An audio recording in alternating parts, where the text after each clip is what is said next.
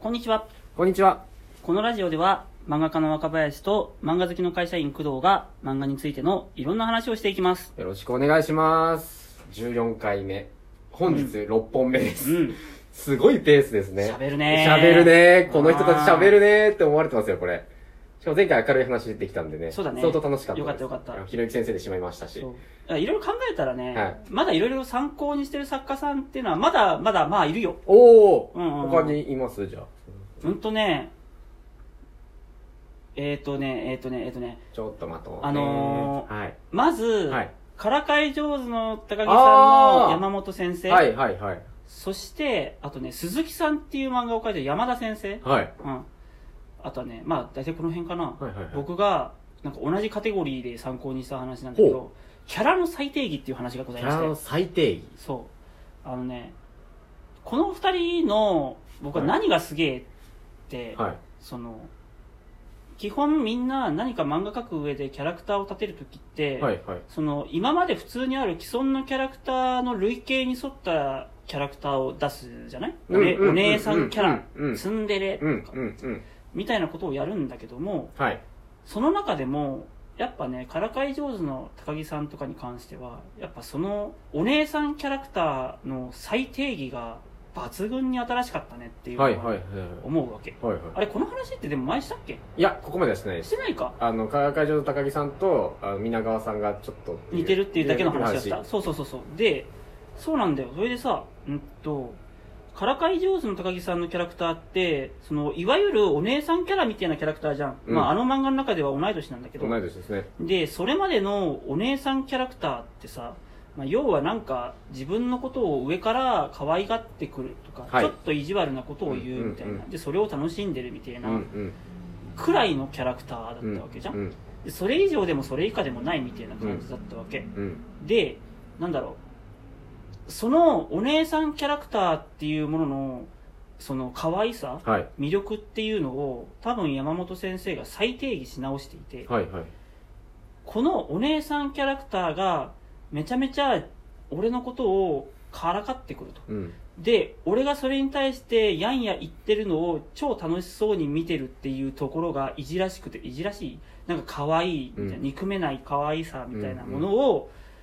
なんか一個の方程式として出してるんだよね、うんうん。でこの最定義をする人が多分それまでいなかったんだよああ、それ以上深掘りしようって人はいなかったんですね。そうそうそうお姉さんといえばこれみたいそなう。そうそう一応若林もねはいそれぞれチルドレンの中でねあれやったんだけどね、俺向一こ番うが先ね、ですよはい向こうが先だったっていうからさ、うんしょうがないよねしょうがない。よこれ俺が先って言いたかった。 欲を言えば。よく言えば。欲を言えば。でもしょうがない。 はい。だからまあ大体同じ時期に僕もそこにたどり着いたんだけど、はい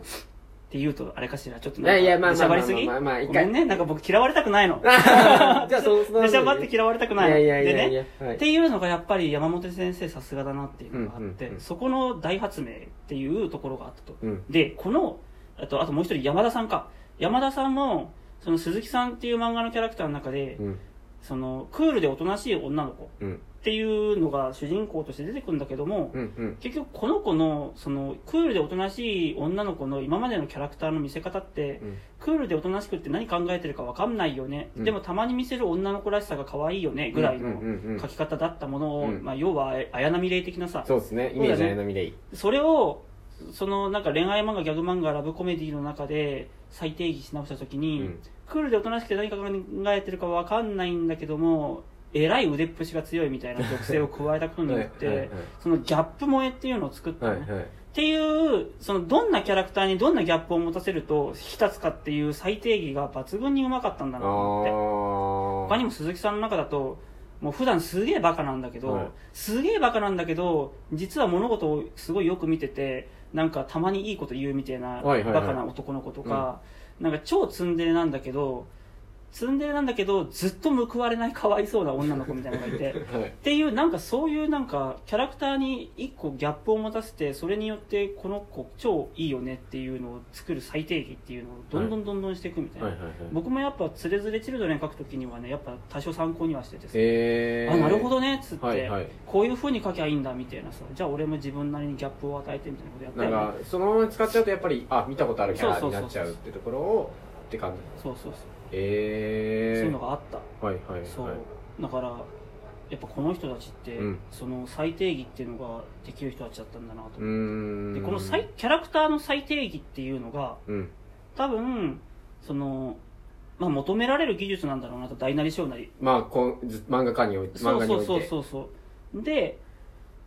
うちの教えてる新人の話になっちゃうけども、はいはいはい基本これがどうもできないらしいっていうああそなんとなくそのなんだろうな説明文として、はいこの子はこういう子なんだけどこういうギャップがあるから面白いみたいな説明文は作れるんだけど、はいそこに脳みそがうまくはまらないみたいなところにつまずいちゃうとかあさーそれを動かした時にちそゃんうそとうそそうのそ通り動うかない見せ方が分かってないとかさうんなんか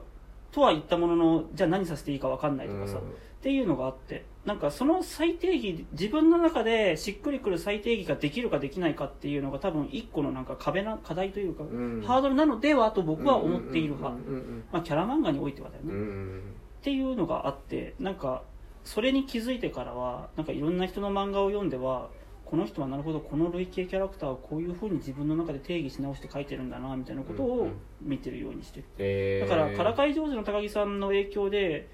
似たような構造のはい女の子にひたすらなんかからかわれるとかはいいじられるとかはいバカにされる漫画みたいなのうん何個かあんじゃんありますね結構あっるていうのを見ててあなるほどこの人はその類型の中でもこういうなんかアレンジ加えて、はいはいはいはいこういうところを出したかったんだなみたいなのはなんか見るようにしてああすごいなるほどなーっつってあそあうそうそう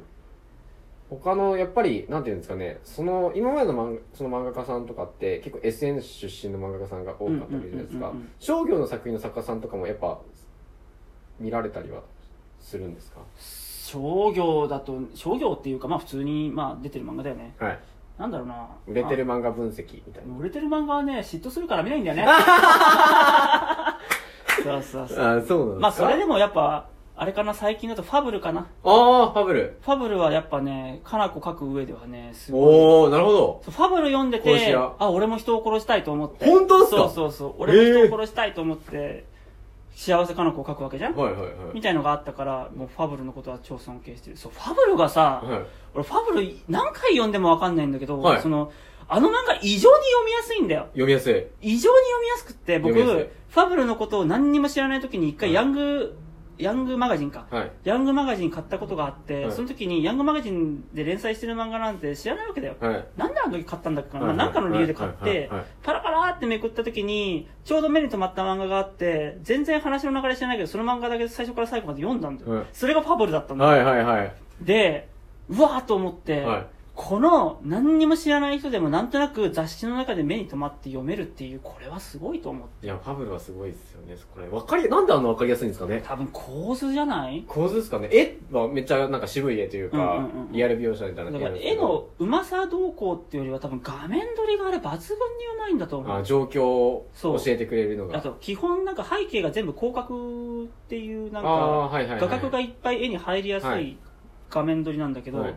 なのでなんか空間が広く見えるっていうのうんうんもうん一個あれなんじゃないかなと思って、あーで基本見やすく読みやすいように作られてるっていうところがなんか読めるっていう気にさせる作りになってんじゃないかなと思ってセリフもちょうどいいっすよね量とかもうそうだからね「ファブル」はねやっぱこれは何度か読み返してなんかこら売れるわとうん僕もそれからね割と背景は広角で入れるようになっおおそうなんですたねなんか写真撮りすとかするとやっぱ写真って撮ると大体広角になるから、うんなんかそれをなんかうまく活かしたりしてるあーでちょっと広く空間をしそうてそう見そせうやそすういようそうにするみたいなすごいよねあーファブルはすごいとかかなあとは何だろうねなんか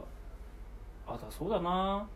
やっぱ結局身の丈に合うというか自分に近い漫画がやっぱ真似しやすいからさ、うんうん結局 SNS に流れてる漫画の方が真似しやすかったりはするんだよね、うんうんうんうんそうそうまあ狙ってる人も違いますしね、うんものによって本当に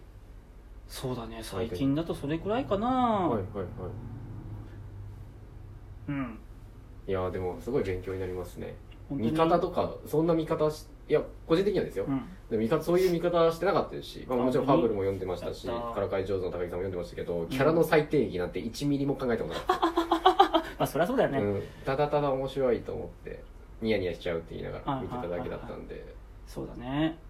だから僕は「つれづれチルドレン」でそういうことをいっぱいしてきたつもりなのだがあ、もうめちゃめちゃもうずっとニヤニヤさせていただいてますでもねあんまりそこ褒めめられることないんだよねえそうなんですそかうだそうだよねたまにうんなんかそれこそ今20代前後の作家さんがちょうど10代はいはいの頃はいにはいズレズレチルドレンを読んほだう世代らしくってほたまにそういう人たちに会うとめちゃくちゃ褒めてくれるうほうほだから僕ははい20代前後の人たちがうは大い好き、大好き大好き大好きもうわ本当に若い子大好き若い子に大好きだから ね若い子に嫌われたくないのだからねこうやってもう偉そうなこと言うと さ嫌じゃんそういう人いねえやでしょみんな若林先生は本当優しいなんよかもう本当ねどうした ら若い子に好かれるかしらいやいやいやもうご飯おごればいいかしら疲れてる疲れてるじゃないのご 飯おごる発想が発想が昔ですよねそよれくないよねいやでももう若林先生とご飯食べたいっていう20代の漫画家さんが多いですよ絶対本当に絶対多いいいよじゃあご飯食べようねじゃあ DM 送ってくもうださい DM 送ってくれればもう「はいはい」っつってね「早はいはいい」っつって早い行くよっつって やだねこういう人怖いよねあ時間かじゃあね